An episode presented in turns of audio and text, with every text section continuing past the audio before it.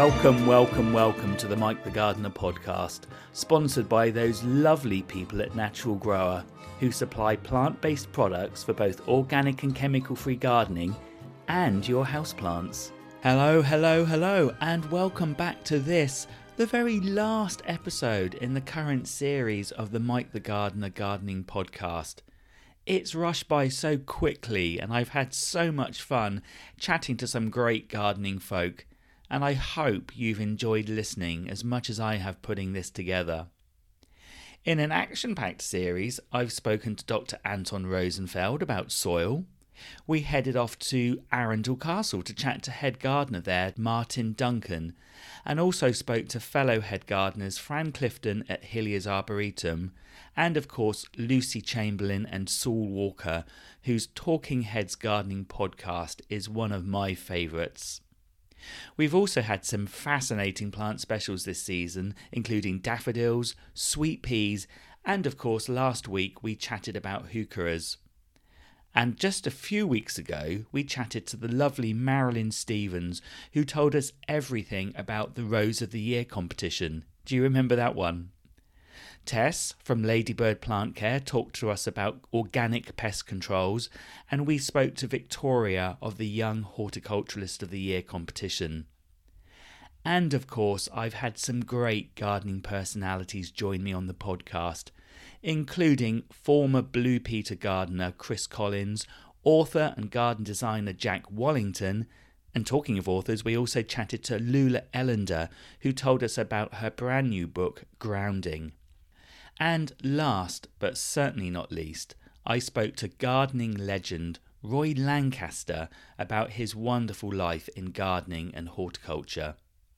Now, if you've missed any of these episodes, they're all available through your preferred podcast provider. And of course, there's series 1 and 2 with even more great guests and chats and plant specials. So today, I'm heading off to the spectacular Exbury Gardens in the New Forest in Hampshire, where I chat to head gardener Tom Clark. Now, if you haven't been to Exbury, then you must. It's a breathtakingly beautiful garden, and at this time of year, with the rhododendrons and azaleas, its beauty defies belief. Tom and I chatted about the garden, its creator, Lionel de Rothschild, how to look after rhododendrons, well, in fact, everything you need to know about growing rhododendrons and indeed azaleas, and lots, lots more. I started our chat by asking Tom how long he's been at Exbury. Welcome to Exbury. Uh, I've been here about six years now, so this is coming up for my sixth summer. So yeah, I started almost this time, yeah, six years ago. And where were you before you came here? So I used to work for nearly 20 years for the National Trust. So I was lucky enough to do an apprenticeship with the National Trust when I left school. And then I'd worked in various different National Trust gardens. I actually started in a, a place called Calke Abbey, which is a, a, restoration of a Victorian walled garden. So very different uh, woodland gardening, which is what I do now. But after graduating, I went down to uh, to Cornwall for the National Trust in a garden called Trelissick, which is oh. just outside uh, Truro. Very nice. A sort of classic Cornish woodland garden on the banks of a Fal estuary, and that's when I really sort of became interested and fell in love with you know the sort of temperate woody plants you know that we grow in our lovely woodland gardens. So all the azaleas, rhododendrons, and camellias. So it was really you know I was lucky enough to work in Cornwall for for about 17 years I think, and then I ended up coming to Exbury. So. Uh, so you certainly know what you're doing when it comes to woodland plants, and there's plenty of woodland plants here. Yeah, that's right. Yeah, Exbury. I mean, there's nearly 230 acres of garden, and when Lionel de Rothschild created the garden, you know, he he specifically wanted to create a woodland garden. So that was, you know, if you think the uh, Edwardian uh, Edwardian era was a sort of golden age of woodland gardenings, you know, where a lot of these big, wealthy garden owners were busy filling up their, you know, they had these existing landscapes, more of a sort of, you know, very romantic, picturesque style, style sort of capability brown sort yeah, of gardens, yeah. and then they were busy filling them up with all these fantastic plants which were coming in from the Far East and from the Himalayas and from China and that part of the world. So yeah, Lionel was very much part of that sort of woodland gardening school of gardening, really. So that's. So when did he create Exbury? Well, he bought Exbury in 1919, so it's just over 100 years old, and he bought it specifically to create a, a woodland garden. So he bought a property just down the road at Inchmery House, which is actually on the Solent and it's very dry, quite windy. And uh, he bought that to. He moved from Ascot, where all the Rothschild family lived, and he wanted to create a, a woodland garden. So he, he bought Inchmery House, but it was very windy. It wasn't really suitable, and I think there was a there was a post box outside his house, and uh, he wanted to remodel his driveway. I mean, basically, the Royal Mail said, "We don't care how rich or influential you are, you can't move a post box." so when Exbury came up for sale, which was the neighbouring estate, right. he thought, "Right, fine." So he bought Exbury, which was about six square miles of woodland on the sort of by the Beaulieu River, and uh, you know he bought it because he wanted to create a garden. So from that was his real. Uh, you know, intention from the outset. So he was very much a sort of single-minded sort of character, I think, and that's you know he was determined to build a you know the best woodland garden in the country. And you know he spent about 20 years, the, the interwar years. Uh, ex, you know the grand expansion of Exbury happened over those sort of 20 years. So most of what you see dates back from that time. Really, the bigger trees obviously predate Lionel's time at Exbury, but Yeah. every, the understory was all sort of done in the 20s and 30s. And it's uh, a, just a beautiful garden. I mean, we've come, this is at the end of April. The azaleas, the rhododendrons are just stunning. It's and, and a little bit early, as we were saying just earlier. Yeah, that's right. It's been a funny season. So things have been, they were, it was a, a late year really, a late, season to start, and then uh, we had a few cold nights, and that slowed things down. And then suddenly it's got very warm and sunny, so everything has come out at once. It's a bit like being kept in a fridge and then all being uh, heated up at once. So yeah, it's it's looking fantastic, and. Uh, you know, Lionel was very keen to create a sort of uh, almost like a giant herbaceous border. You know, it was part of the arts and crafts movement. This idea of woodland gardening. It's quite easy now when you wander around the garden as a visitor just to think it's a sort of a woodland really, but it is a designed landscape. And Lionel was very keen on creating, you know, that sort of idea of almost, you know, what Gertrude Jekyll was doing with herbaceous borders. People like Lionel wanted to create a whole woodland. So the idea of using, working with nature, so having the big mature oak, native oak trees as the overstory, and then underplanting with big drifts of azaleas. You know, areas of wildflowers. So we've got lots of bluebells coming up, and then mature trees and lots of different maples for the different sort of texture of leaf and shape. So it was it was all about creating this sort of giant tapestry, really, which is you know what we enjoy now. Well, tapestry is definitely the word. We're stood under. What's the tree we're stood under here at the moment? So this is Cedrus libani, so the cedar of Lebanon. And uh, there's two cedars in the, this part of the garden, both planted in about 1730, so pre-Rothschild. Some of the earliest cedars planted outdoors in the UK, so really early introductions. And the cedar of Lebanon has got this lovely tiered uh, branches, which uh, you know you see on the sort of the silhouette on the Lebanese flag, and uh, it's got this lovely big monopodal trunk, and uh, all these fissures in the bark because they collect where they grow in the Middle East. They uh, the only precipitation they get really is very fine snow in the winter, so it collects on these lovely flat branches and then trickles down all these fissures in the bark Oh, to I water the stem. Okay. Uh, you know, when, when people talk about planting trees to stop sort of drought, you, you assume they're talking about sucking water out of the ground, which Yeah. trees obviously do, but they also store a huge amount of water in their in the bark themselves. So a tree this size can store several hundred litres of water. You know, so as it's trickling down through all those cracks in the bark to get to the roots, so they're really good at holding on to water. I mean, structurally, it's just incredible looking up at the branches above. As you say, these uh, horizontal branches, uh, just amazing, incredible, stood underneath this massive thing. And then under, underneath that, you have the understory of azaleas. There's azaleas, there's pinks, there's roses, different colours. You've got um, the acer in front of us, and then the bed of bluebells underneath that as well. So there's interest no matter where you look. Yeah, it's fantastic. These big cedars, it's, I always think it's a bit like being in the land of the giants when you're standing under a tree this size. You know, they are fantastic. And yeah, it goes back to, you know, when Lionel laid out the garden, he was quite a particular chap. I think probably quite a difficult man by all accounts. Uh, I didn't realise until I started, but Exbury's had quite a lot of head gardeners over the years. So uh, So, I very mean, single-minded, and I think he pretty much managed the garden himself. So he had lots of different head gardeners, but he was he described himself as a banker by by hobby, but a gardener by trade. You know, so he spent a lot of time, you know, in the garden himself, managing it and laying it out. And he did have a very clear vision of how he wanted it to look. So, you know, the, a lot of the azaleas, particularly in the early days, they were planted in big drifts of colours. So there was a lot of thought going into the colours of plants. You know, it wasn't just a matter of chucking them all in and uh, seeing what came into flower. You know, it was it was all sort of laid out to make this beautiful sort of tapestry. So, it's, what had been his experience of designing gardens before this then? uh, well, he he grew up in Ascot, uh, in the home counties, and his the head gardener that he of his family home was a chap called Hudson. And Hudson was the first person ever, I think, to get full marks in the RHS uh, Master of Horticulture exam. So he was one of these classic, that's sort of Vic, tail end of the Victorian era. He was one of these classic Victorian sort of polymaths, really, who, right. who bred all sorts of plants. Uh, he bred water lilies, I think, as well as uh, orchids and uh, grew lots of other things. So Lionel had spent a lot of time as a young man with uh, Mr. Hudson, who is his sort of gardening mentor, I think. And Hudson was actually a friend of William Robinson, who wrote the book The Wild Garden, which sort of kick-started that whole woodland gardening uh, fashion off, really. Yeah. So, you know, he was exposed to that from a young age. So he was always a very keen gardener. And uh, he also, rhododendrons weren't his only interest. He also, we, Exbury had the world's biggest collection of orchids as well. Had 28,000 orchids in its collection at one time. I didn't know that, and I'm a sort of fairly regular visitor here, with it being just down the road from me. Uh, that's that's news to me. Yeah, it was. Uh, I think it was sold off towards the end of the Second World War to raise money for the Red Cross. So it was a huge collection. I think one of them went for about ten thousand pounds, which at the time, you know, was a huge amount of money. So that's big money, yeah. Big money. Someone had, I think, someone had asked Lionel sometime in the 1930s if he'd ever considered growing orchids, and he said, "No, I haven't." And by the end of a decade, he'd got 28,000 and built three huge, great orchid houses for the collection. So it goes to show the sort of level of his. Uh, obsessiveness, I suppose we would say now. So I mean, he was one of these sort of characters. You know, he was very single-minded. And uh, are there are there orchids still in the garden anywhere? Yeah, we've got orchids. We've still got remnants. A lot of st- still some of the cymbidiums, which are easier to grow. They don't need all the sort of uh, a lot of the heat and humidity yeah. that the, a lot of the other more subtropical orchids need.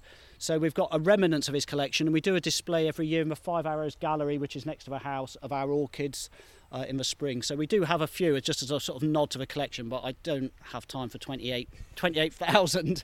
you can imagine. Uh, yeah, no, that was that was a huge collection. So you're you're quite good on growing orchids now.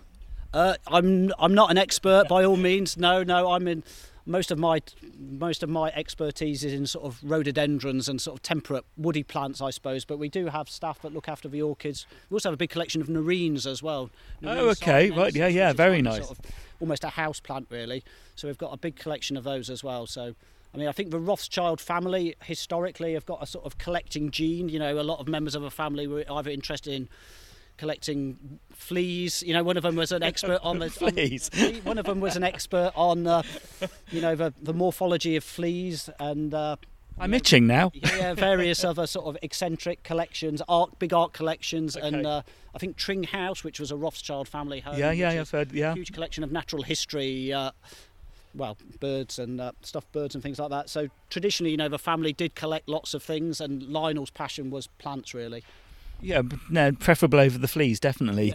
Um, so, in terms of his early designs, are, do any of those designs are they still around? Do you have access to those? Uh, interesting. Well, yes and no. So, when Lionel laid the garden out, he did it quite organically. He's basically where we're standing now was the first bit of the garden that he laid out. So, he started by the house, which is just next to us, and he basically spread out down through the garden. So, he didn't employ any architects or landscape architects to design the garden. He basically created these big raised beds uh, so he would plant, you know, a big specimen tree like the magnolia behind us, and then large rhododendrons, and then sort of put a, a hedge of azaleas around the outside. Because Exbury is quite flat, to create all that sort of hidden interest, there's not much topography, so he created all these big island beds, mm. which you would sort of walk around and feel like you were getting lost, and then come back onto the main path. So yeah, yeah. He didn't really have any architects, so there's no real designs. But I mean, there's loads and loads of correspondence. He spent most of his time.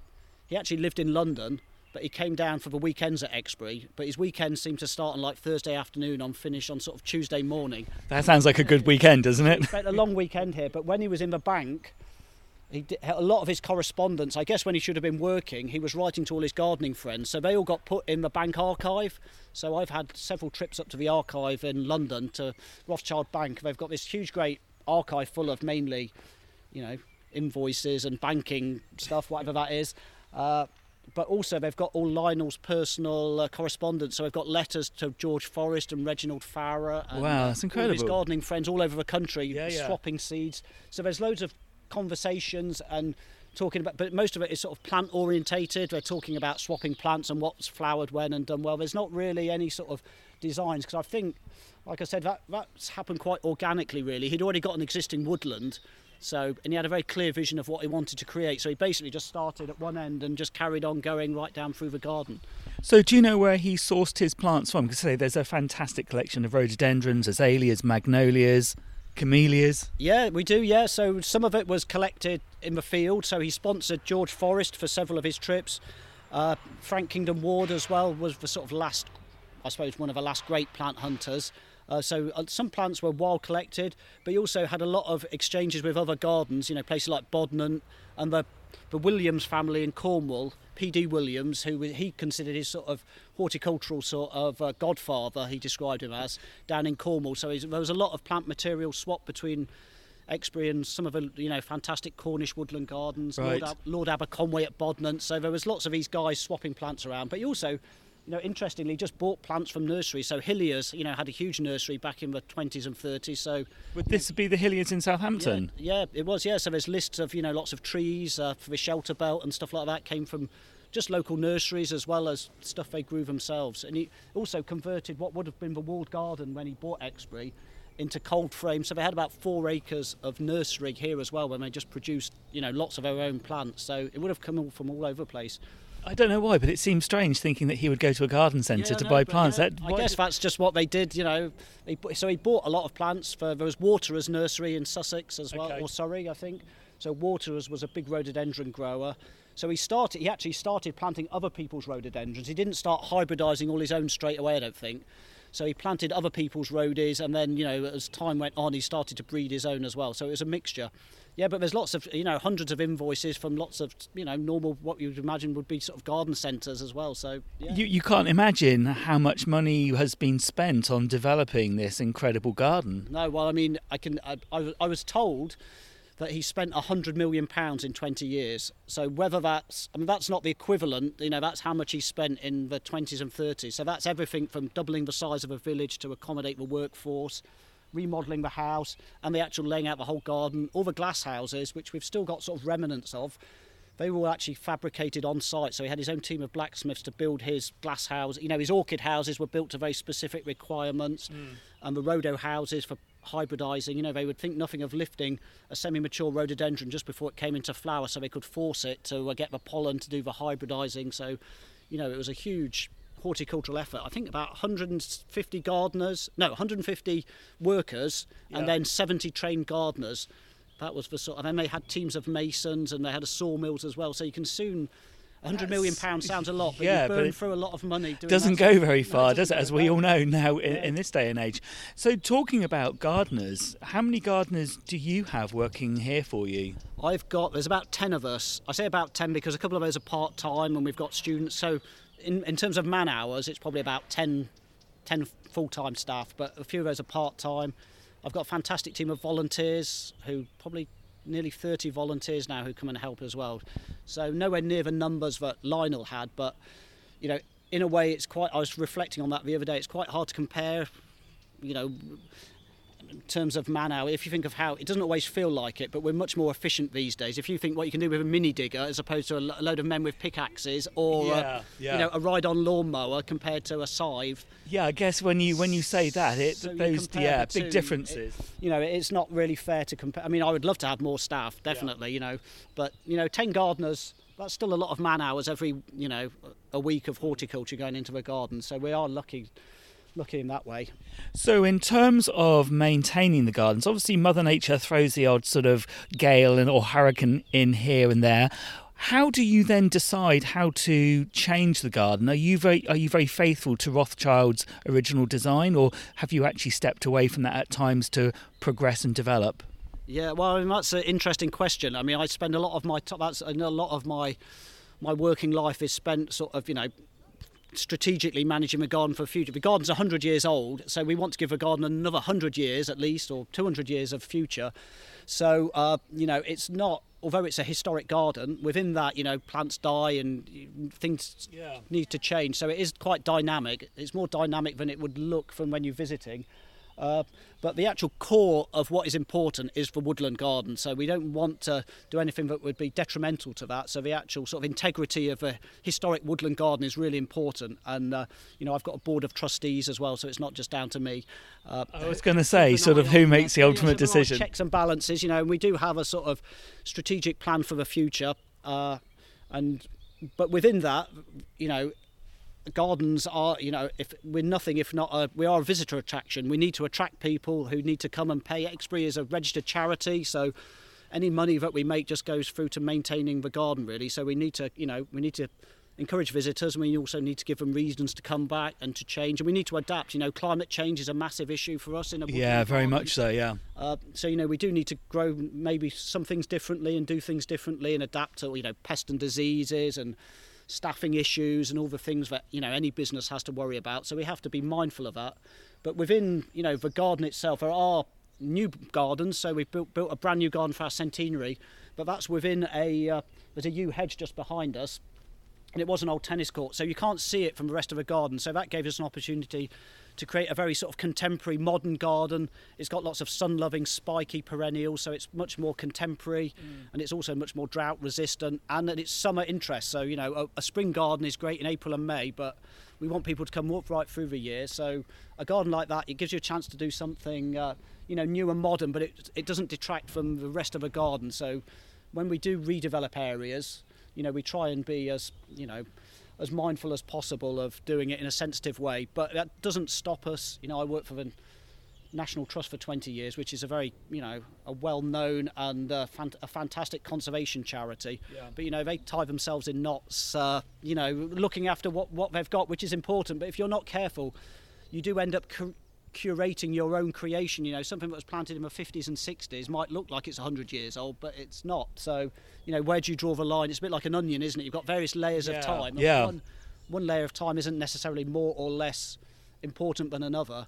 So you you know you have to be able to move forward and do stuff without yeah, because I guess you don't want it to be a monument. It's got to be, it, you say, you pay respect to the past, but yeah. you want to change it and adapt it for the future. Exactly. And I mean, it's a living thing, so it's you know it doesn't stand still, and it's a bit like uh, when I used to work at Trelissick, my uh, old head gardener Barry Champion, he was one of these classic old school Cornish head gardeners. You know, he'd worked there for sort of 40 years when I met him, and he was coming up to his retirement. And he used to say, you know, it's almost it's like a it's a bit like a sort of oil tanker, you know, a garden. When you're managing it, if it's going in the right direction, yeah. that's fine. But if it stops or it turns round, it takes years it takes to get years it back. to actually so do that. Yeah, you do need to keep some level of momentum going forward. Replanting, you know, the old Chinese expression, you know, the best time to plant a tree is 10 years ago. You know, yeah, you, you yeah, yeah, yeah. Putting new plants in and keeping, you know, because if you stop, you know, it's a year that you're not growing a tree. Uh, it's a year wasted, isn't it? So you do need to sort of keep going forward. So yeah. So the rhododendrons and azaleas. Let's let's talk numbers. How many shrubs have you got here in the garden? Because as far as the eye can see, it's just a sea of rhododendrons, azaleas, other shrubs as well. Yeah, that's right. I mean, I've I, well, I've got a database. Uh, which doesn't have everything that's in the garden is on the database, but it gives you a good idea of what's on it. And there's about 26,000 plants on the database, so that may be you know lots of the same thing, not necessarily different plants. About 13,000 of those are rhododendrons, so there's about 13,000 rhododendrons and about 6,000 different rhododendrons. So that's that's big numbers. That's a lot. And if I mean I've got the rhododendron register on my desk in the office, uh, which isn't everybody's uh, cup of tea for time reading. that's got 28,000 registered rhododendron hybrids in it. So that gives you an idea of how many and I think that's been updated now. So there's probably more like 30,000 registered. Uh, they're still breeding them like mad in continental Europe. So the Germans, particularly, are breeding a whole new generation of rhododendrons. So there's at least 30,000 just rhodies out there. So those new introductions are they introductions that you will bring here to Exbury? Yeah, some of them. Yeah, I mean, what the Germans have been doing, which is very interesting, especially for us with a changing climate obviously they have a continental climate, so a, a, hotter summer and a colder winter. They've been growing a new generation of rhododendrons which are more drought tolerant, also tolerant of a higher pH, so better for not such acid soil. It's a bit of a stretch to say they'll grow in limey soil, but I mean they are better. Heading in that direction yeah. slightly. And I think for the first sort of 50 years or so, the nursery trade, or probably 100 years, spent a lot of time breeding the parts of a rhododendron that we could see. You know, so improving flowers and you know making them look nicer. But they didn't spend much time on the root systems because most rhododendrons are grafted. They just used to use rhododendron ponticum, which suckered and isn't a great plant to grow in the first place. Ponticum's the one that we see the purple flowers, which is a weed, really. Yeah, it is. Yeah, it grows wild throughout. You know, sort of a lot of in well in the New Forest, Snowdonia's full of it, places like that. Uh, but the Germans have spent a lot of time breeding a whole new generation of root stocks. So you know, rootstocks are boring unless you're a gardener because you, yeah. don't, you don't see them. Uh, but it's what it's the powerhouse for the plant really. So they've bred a whole generation of rootstocks which are much more uh, drought tolerant and uh, tougher really. So probably going forward in the future will be better for growing you know rhododendrons even in our you know we get much drier summers certainly well, yeah we were saying earlier how sort of like how dry it's been in the last couple of weeks yeah, dry april's april is one of the driest months for us now of the year you know when you're trying to grow things a dry April is probably the worst time to have a drought because it's mm. when it's putting on trying to put on new growth. It's trying to put all this energy into flowering to then yeah yeah dried out isn't great. So you know, tough rootstocks are definitely going to help with that. So you know, plant breeding is is just as important of what's going on below ground. And I think you know, as gardeners, we've always obviously known uh, how important the soil is, but yeah, very much so. The nursery trade has sort of you know spent most of its time growing things that look pretty, but so, in terms of the rhododendrons, is there a national collection of rhododendrons anywhere, and are you close to that, or? Uh, no, because it's such a massive group of plants. Yeah. You know, to have a national collection, you're supposed to have I don't know what the percentage. It's quite high, isn't it? I think percentage. If, if, if there's twenty eight thousand, then uh, good good luck with that. But no, so there isn't a national collection of rhododendrons. Some people have got national collections of certain particular groups of rhododendrons, mm. uh, but there's no one place where you can uh, grow them all. You you talk about groups, and can you give us a, a, a what what are the groups of rhododendrons that we maybe need to know about? Right. Well, there's there's probably there's about a thousand different species of rhododendron, so that's just what grows naturally in the wild everywhere from North America through. There's a couple of European species, Ponticum being one of them. I was going to say Ponticum's one of those, obviously. Yeah. In bits of Spain and around the Black Sea, and then all the sort of the main bulk of the, Him, of the Himalayas, you know, is where most rhododendrons come from.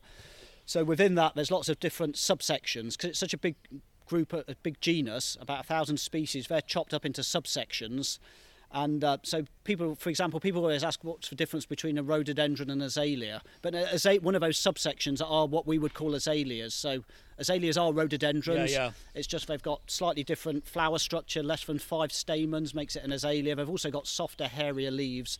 Uh, so within those subsections, things like azaleas is just one group of them. Uh, yeah, so there's lots of different subsections.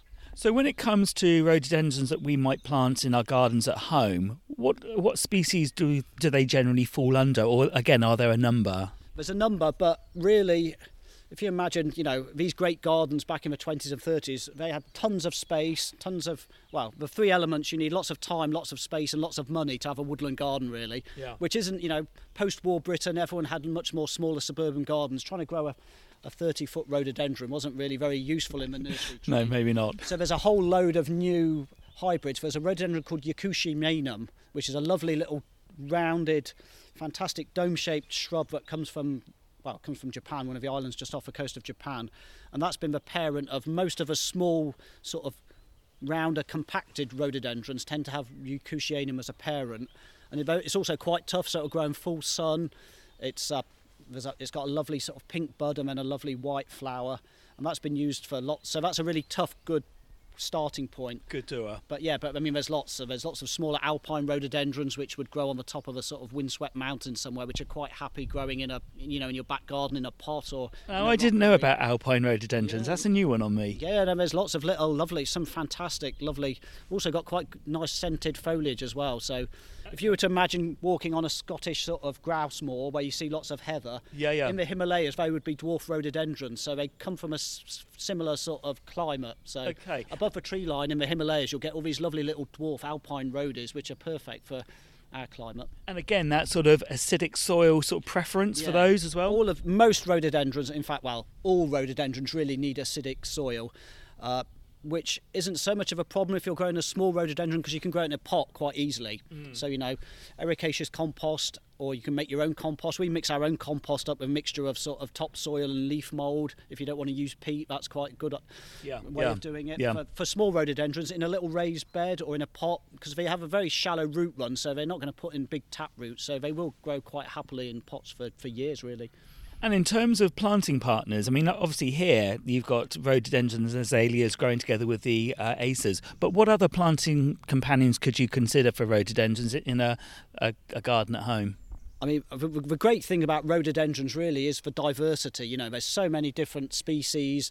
Uh, and they've all got different habits and different so it depends really what you want i mean you can grow them as the overstory you can grow them in the back of a border or you can grow them under things. So some of the dwarf rhododendrons, you know, they'll do they'll tolerate quite dense shade, so you can grow them, you know, in shady areas as ground cover. Yeah, yeah. You can also, I mean, azaleas are quite good clipped formally as well, so you can trim them into nice cloud shapes and balls and things. Uh, so, okay. You know, I've, some, not, I've not actually seen that. Some azaleas you can prune them quite formally. You know, even run over them with a hedge trimmer if you're feeling brave once you've. Uh, so, so, you can, you know, it depends what you want really, but there's yeah. probably a rhododendron for everyone. I would have thought the one thing with rhododendrons is there a technical term for the flowers? Is it a truss? It is a truss. Yeah. So a truss. The, quite. The, yeah. The, the truss is the collection. The inflorescence, which is the collection of. Uh, individual flowers. Individual flowers in rhododendron world is called a truss. Really. Yeah. And I've the one thing I've noticed when I've been here, there are different types of flower. They've got those beautiful bell-shaped flowers, which always catch my attention. Yeah, that's right. Yeah, no, there's lots of different shaped flowers, like the big campanulate ones that you mentioned, the lovely big bell-shaped things like sinogrande has got a huge, great bell-shaped flower. Some of the smaller ones, um, there's something one called keysii, which is a lovely, almost looks like a Kniphofia, a very long sort of thin trumpety uh, sort of. Flower. Okay. So there's all sorts of different flowers, shapes and sizes and colours. So they really are, a, you know, a very diverse group of plants, which is what makes them so interesting, really. Any particular favourites for yourself? Are there any that you sort of find yourself going back to? Yeah, I mean, I. I like the two extremes really. So I love the little dwarf alpines, which as I become a bit, I don't know, a bit more of an anorak as I get older. The small, really small, interesting ones I like, and then I like the really big sort of. Uh, prehistoric look things like sinogrande, which have got these huge leathery paddle-shaped leaves, you know, yeah, almost yeah. up to a metre long and huge, great, you know, so they're really big, dramatic, sort of jungly, large-leafed ones I love, and then the tiny little sort of geeky ones as well. So those two extremes really. And I think you know with with a plant group that's so diverse, it's quite nice to have the sort of two extremes and know that they're quite closely related is quite good for a sort of nerd. And I suppose if you've had a lifetime passion for them, the, where, the, where there's so many, it's just lovely to be able to indulge yourself and look at so many different varieties, different species, uh, keep you sort of entertained. It is, yeah. I mean, this time of year, I have to sort of forget about all the other plants that I've spent my career memorising to sort of fit in enough space for rhododendrons because there's so many of them. And then in about a month's time, they sort of I, I, forget about them and concentrate on everything else until the sort of spring, and then some sometime just after Christmas, I start to sort of get into rhododendron mode again. There's just so much uh, information to retain. So uh, going back to rhododendrons again, when is the best time to actually prune rhododendrons? Uh, I mean, it depends really what you want to do. So for things like azaleas, if you're we grow azaleas almost as a hedging plant along the edges of our path, and we will trim them straight after flowering because yeah. otherwise you're going to cut the flowers off for the next for the year. next year. Yeah. So if you're going to trim them formally, and that's only really azaleas that you would do that to. You need to do it sort of as soon as they're finished flowering because if you do it later in the summer, you won't get any flowers the following year. The larger rhododendrons, I would really. I was told years ago, well, by Barry again, my, the old head gardener, if you need to prune, prune a rhododendron and it's in the wrong place, because you know really they want to just grow into the sort of shrubs that they want to be and they yeah. are quite hard to prune yeah but if it's you know if it's got a branch that's annoying you or you want to remove it for whatever reason then in the depth of winter really is probably the best time to do it when it's totally dormant we touched on pests and diseases very briefly earlier. Are there any particular pests and diseases that rhododendrons are susceptible to? Um, yeah, there are, there are. I mean, a lot of them are quite specific to specific varieties. So, powdery mildew can be a problem on certain species or certain pet hybrids that have got certain species in them, make them more susceptible. So powdery mildew can be a problem. I mean, that's just a sort of annoying fungal disease. It's nothing too dangerous, really. So that's not going to affect the overall health of the plant. It will still flower and yeah, it will still flower. They just look a bit untidy, and it can reduce the vigour of them. Uh, and there's lots of various, various sort of petal blights that you can get in azaleas. Certain, you know, some fungal things just make them go over, stop flowering a bit earlier than they would normally. But again, that's nothing really too much to worry about. Probably, so it's an inconvenience at the time of the year, but the biggest problem probably uh, for rhododendrons is honey fungus. To be honest, we probably lose more rhododendrons to honey fungus than anything else, and that is really, I mean, honey fungus is a native fungi. It's just in our woodland soil anyway, so there's nothing you can do about it. But that tends to affect plants if they're uh, if they're stressed out when they're getting old. You know, most of our roadies are now 100 years old, so they are getting towards the end of their life, or some of them. So stress, drought, things like that make them more susceptible to honey fungus. So, so as you say, it's in the soil anyway. So if a yeah. plant is old and stressed, then the honey fungus is likely to affect it. Then correct. Yeah, yeah. Honey fungus is a bit of a it's a double whammy because it's a saprophyte and a parasite, so it can live on dead wood and also live wood. Most fungi either affect one or the other, but honey fungus is sending its bootlaces around all the time looking for something, and it can feed on the dead wood, or it can kill it and then eat it afterwards. So it's a particularly. Uh, oh, I didn't realise that. I mean, we all know of honey fungus, yeah. but I didn't realise it had this sort of like double whammy attached it to it. Yeah, so and it's around everywhere. So there's nothing you you know. People always worry. Oh, I've got honey fungus in my. Well, everyone you know everyone's got honey fungus in their garden. It's just a normal, nat- totally natural endemic fungus. So it is just you you know you so you can replant a rhododendron in the same hole that a, a, a, a plant has died from honey fungus in, and it doesn't mean that that's going to get affected any more than anything else. So you know you can improve the soil, you can break up the bootlaces, which it doesn't really like to be disturbed. So these these little black yeah, bootlaces, yeah. which are synonymous with honey fungus. Yeah, the little rhizomorph. They look like looks like a black shoelace, and if you pull it in half, you'll find a little white strand through the middle of it. So that's when you know it's honey fungus. And uh, you can, if you break up the soil, they don't really like the soil to be disturbed. So just breaking up the soil, digging it over, rotivating it, anything like that will break up all those bootlaces, and that tends to slow it down quite a lot and just improve the soil. And if you replanted a quite happy, healthy rhododendron, it might grow there for 100 years, 50 years before honey fungus gets it again. So that's not, enough. That's yeah, enough for me. so yeah, so you don't have to. It's not something you need to worry about. It tends to be of a climatic effect, you know, of, of caused it to be infected, really. So that's pests and diseases. Um, in terms of feeding, is there a requirement to feed an established rhododendron azalea, or are they quite happy if they're in the right soil conditions?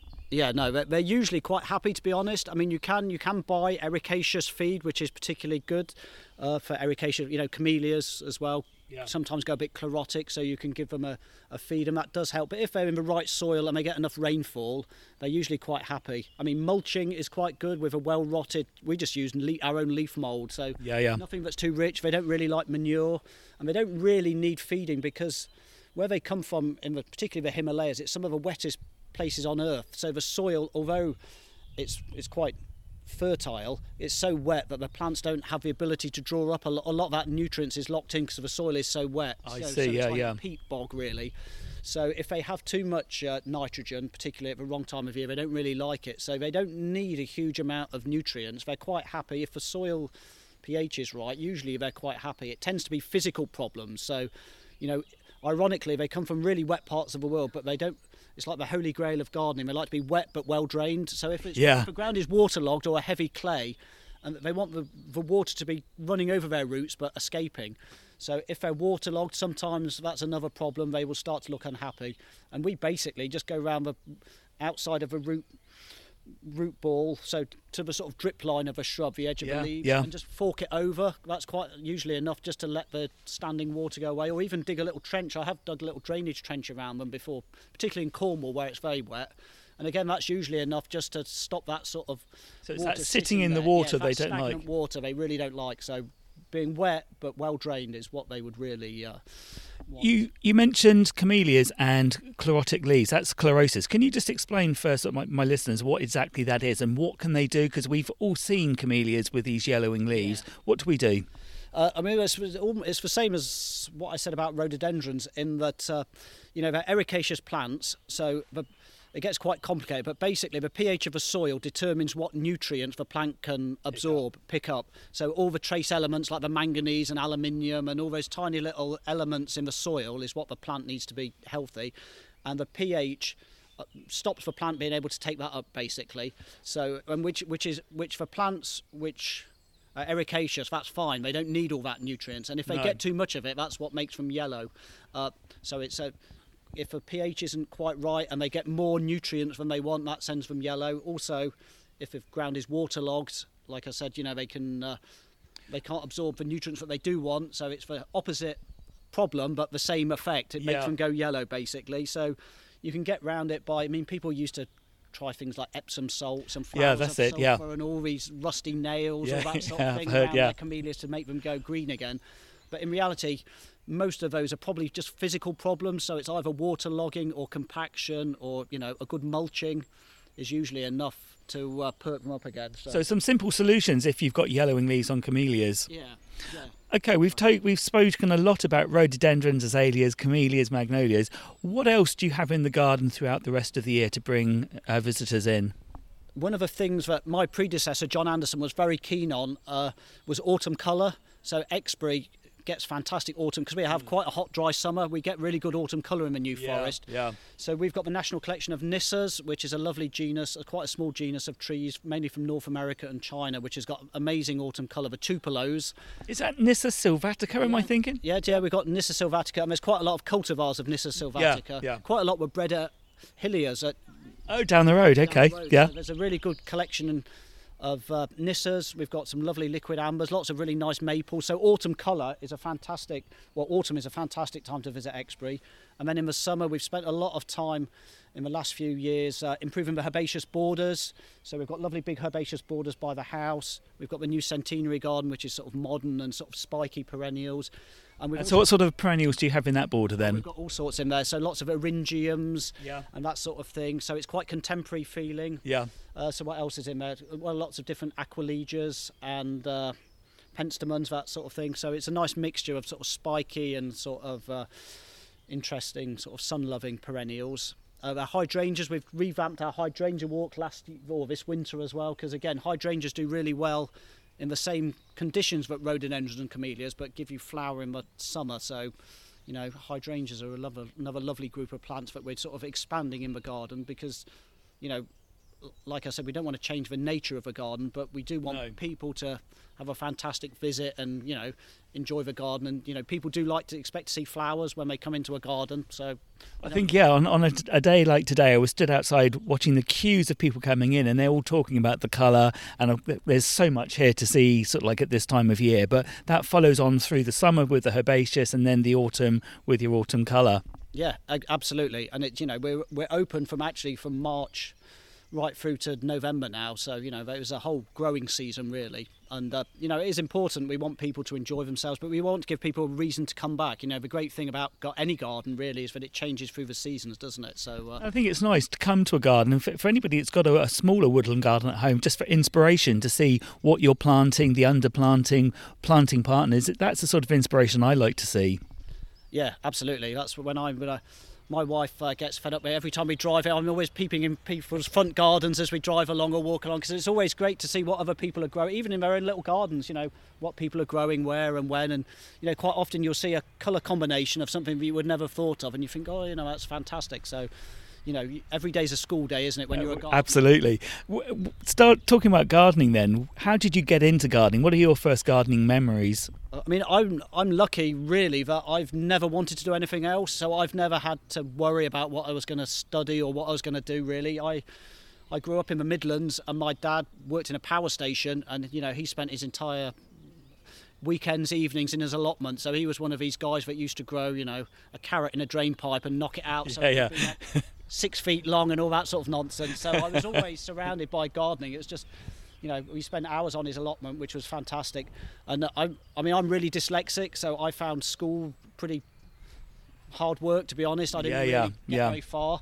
Uh, but I was lucky that I always had I had really supportive parents. So my mum, en- when I left school, my mum encouraged me to volunteer at my local National Trust property just while I decide, you know, while I had to retake my GCSEs because obviously, you know, and when I got there, I just thought, this is why didn't no one tell me I could do this for a living? You know, it was fantastic. Yeah, yeah. And they were actually advertising for an apprentice, and they didn't have any applicants, and I was already there volunteering, and they said, look, why don't you go for it? But I didn't have enough GCSEs even to get onto the apprenticeship. So I, I had to. I think that Steve, the head gardener, is a fantastic guy. He was my sort of first you know, if you're lucky in your career, you find someone just at the right time when you need a bit of yeah, a leg yeah. up. And uh, I remember Steve phoned up the uh, guy in charge of the apprenticeship and said, "Look, we've got this guy. He's really keen, but he hasn't got a GCSE in maths." And they said, "Oh, God." Anyway, they managed to sneak me on the apprenticeship, even though I wasn't really eligible to do it. But once I got to college, I found that when it's something you're interested in, it's easier. So easy and you know I was studying plant science and soil science and all the stuff that I really struggled with at school. Suddenly, where did you study? So we went to Cannington, Cannington College in Somerset, okay. which at the time was a really good horticultural college. So the National Trust had apprentices all over the country, and then we would all get sent to college for sort of a two or three week block where we would do all our college work, and then we'd go back to the garden for like five weeks and just you know work and uh, we did that over three years. So I managed to do an NDH, which is a National Diploma in Horticulture, but I'd also got like three years of practical experience. So it was a fantastic training scheme. Yeah. And then I've been lucky enough just to be able to work in you know some really good gardens ever since. So. I mean, it was nothing but I was just lucky, really, to get on the, the course. And once, you know, it's like anything, isn't it? When you find something you enjoy, it's it's easy. It's easy. So I've been really lucky. So when did you first become head gardener? So I was head gardener. I, I worked at Trelissick Gardens as a gardener and then I went to Tregothnan, which is Lord Falmouth's private estate on the other side of the Fal Estuary, as an assistant head gardener. And I did that for a couple of years. And then I went back to Trelissick as assistant head gardener. And then I think the head gardener from Glendurgan, which is a lovely little Cornish garden just down the road from Trelissick. Okay. He uh, he actually went up to work at uh, Chatsworth House. Uh, he was a guy that I did my apprenticeship with, so he okay. went off to work at Chatsworth. Wow. A chap called Steve and uh, they needed someone on a secondment. So I went to Glendurgan on just on a temporary secondment as head gardener for sort of 18 months, and. Uh, you know, it's not something I particularly wanted to do. Really, I, you know, I was quite happy. I mean, I'm a practical person. I'm not a sort of, I'm not a boffin or a, uh, you know, particularly academic. I've always enjoyed the practical side of horticulture. So, I didn't really want to spend, you know, hours dealing with emails and looking after budgets and things like that. Yeah, you know, yeah. When, when it's something that you're interested in, when you apply it back to horticulture, it somehow didn't makes it a bit as, easier. Didn't seem as painful. So I did that for 18 months, and I thought actually, you know, I quite enjoyed it. So uh, I then went back to Trelissick, and when Barry retired, I was head gardener at Trelissick for a couple of for a few years. And then the job at Exbury came up, so it was, you know, it was never. I'd never had a sort of grand plan to do anything like this. It just sort of you know, so, happened, really. so job as head gardener, how much time do you actually spend gardening? Because obviously there's going to be the administration, I guess, as a head gardener with a, a big garden like Exbury. There is, but I mean, I, a lot of head gardeners complain about how much time I have to spend in the office, but I think that's probably quite a lot of that is self-inflicted. You know, I mean, it is a managerial job, so you know you can't you can't expect just to be able to do what you want all the time. But on the other hand, you can't run a garden from an office. No, it just doesn't no, work. So no. I, mean, I spend, you know, I spend probably half of my time out in the garden. You know, I still do all the jobs that uh, I used to do 20 years ago. So I still go and unblock drains and uh, do the trimming and go off and pull up brambles. You know, so I do, I do all of that side of things. I don't just pick and choose the, the nice. Yeah, ones, yeah. You know, I, you know, we're a smallish team, and I just have to get out and help. So some days I'll spend a, a whole day in the garden because you know we want to cut the grass before the weekend or it's going to rain. And then other days I have to force myself to go into the office and catch up with my emails. But it's a quite a nice balance. I mean, I've made well, Tony Kirkham, who was the head well head of the arboretum at Kew, who recently retired. Um, when I got to know him about ten years ago or so, he said, "He said, Tom, I said I never check any of my emails until ten o'clock in the morning. So first thing I do is I go into the garden, I meet the guys, I set them all off for the day, and then I go off and do whatever it is. I do a, so I try and do that now. I don't even turn my computer on until I've ten o'clock when I come for a cup of tea, because otherwise you get bogged down and yeah, you get caught in it even before you get, get out into the garden. So that's my golden rule, really. And also on Fridays, I try not to do any admin on a Friday because weekends are busy and it's just a, you know, it's it's nice to be able to get out in the garden, but also it's a rush round before you know, I always think that it's a bit like the sort of curtain up of a show. On you know, the weekend is coming, so we want to make all the everything blow all the paths, make sure the grass is cut and yeah, everything's yeah. because you know.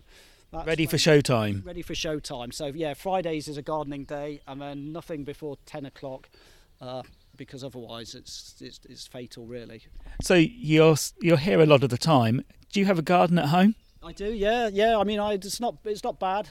It's uh, I, am lucky enough to live in Exbury Village, so I get a house as part of my job. So it's a bit embarrassing if a head gardener's garden I was going to say garden in the village. So I do have some standards, but I don't spend a huge amount of time in it to be honest, because you know I I do a lot of it elsewhere. But I mean, I enjoy gardening. I, it's not a, I don't. It's not a problem really. I do enjoy doing it every weekend, and I get out my own garden. And I also so, is your own garden a mini Exbury, or do you have your own plant passions when you get home? Uh, a bit of both. I brought quite a lot of plants up with me from Cornwall. To be honest, I really like gingers, all the hedychiums. Oh, very nice. Yeah. Of gingers. And I used to like growing all the arums and uh, arisaemas and things like that, all those sort of weird. Uh, yeah, a bit bit tropical and tropical. bit tropical. So I used to grow a lot of that, but it's a bit harder here because it's a bit drier. But yeah, no, I do have plants that I'm interested in myself as well as all the sort of rhododendrons. Uh, yeah, but also, you know, I've got a little hen house and uh, kids wow. and stuff like that. So you know, it's not uh, it's not manicured in any sense. so Exbury this time of year is fantastic, but it's a garden for the whole year round. Um, as I say, we talked about the perennial borders in the summer, we talked about the autumn colour, and of course, there's the steam railway here as well. Yeah, yeah, we've got a lovely little train. It goes almost a mile of track now, so it's been extended a couple of times. It go around, it goes around a little dragonfly pond as well. So a couple of years ago, we created a really nice sort of wildlife uh, haven. So there's interpretation boards and a little, uh, some little pontoons when you can go out pond dipping, and a little shed with information about dragonflies and aquatic ecology and all that sort of thing. And the train is fantastic. That was Leo. So Leo de Rothschild, when he retired in the early 90s, he created the railway. He'd been a lifelong steam enthusiast. I think he'd travelled all over the world going on steam trains. And uh, I don't think he'd. Uh, he'd never had a train set when he was a little boy, so when he retired, he said, "Right, that's it. I'm going to build a uh, my own uh, train set." Really, so he spent you know a fortune creating this fantastic uh, miniature steam railway at Exbury, which is a great way to go around. It goes around its own little garden, yeah. so it doesn't go around yeah. the main garden. Uh, it goes around its own little garden. It's got little viaducts and tunnels and all that sort of thing. So yeah, that's a really great asset, and it's great for families. You know, it's nice as much as you know we love a garden, and you know we want families to come and enjoy and explore the garden, it is quite nice to have something else to uh, do as well. So that's yeah, it, and it's again as a, as a local, it's a it's a garden I come to on a regular basis. Tom, thank you so much for your time today. I know you're really busy; it's a busy time of year for you, so thank you for taking time out, and uh, wish you all the best for the season this year. Yeah, thank you very much. Yeah, no, it's a pleasure. Thanks, thanks for coming and chatting to us.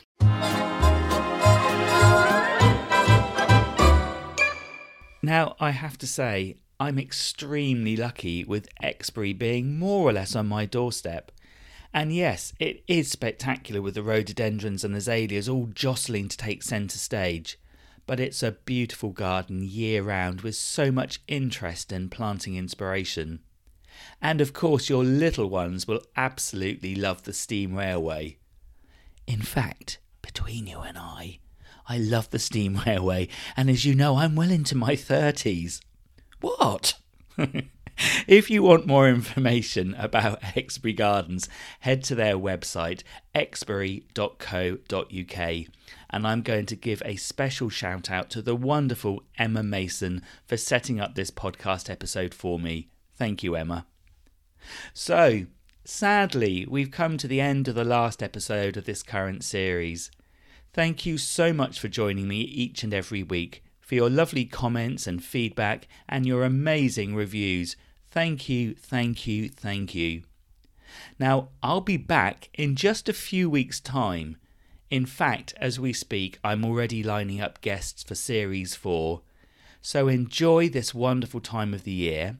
We've got a whole host of wonderful flower shows lined up ahead of us now. And in fact, next week I'll be heading to the world famous Chelsea Flower Show to help build one of the trade stand show gardens. It's a first for me, and I'm so excited about it, and I'll be telling you all about it when I come back with Series 4. In the meantime, go out, enjoy your green spaces, your nearby or far off public gardens, your balconies, your window boxes, in fact, enjoy whatever a garden is to you. Looking forward to coming back. I'll see you very soon. Bye bye for now. Bye bye.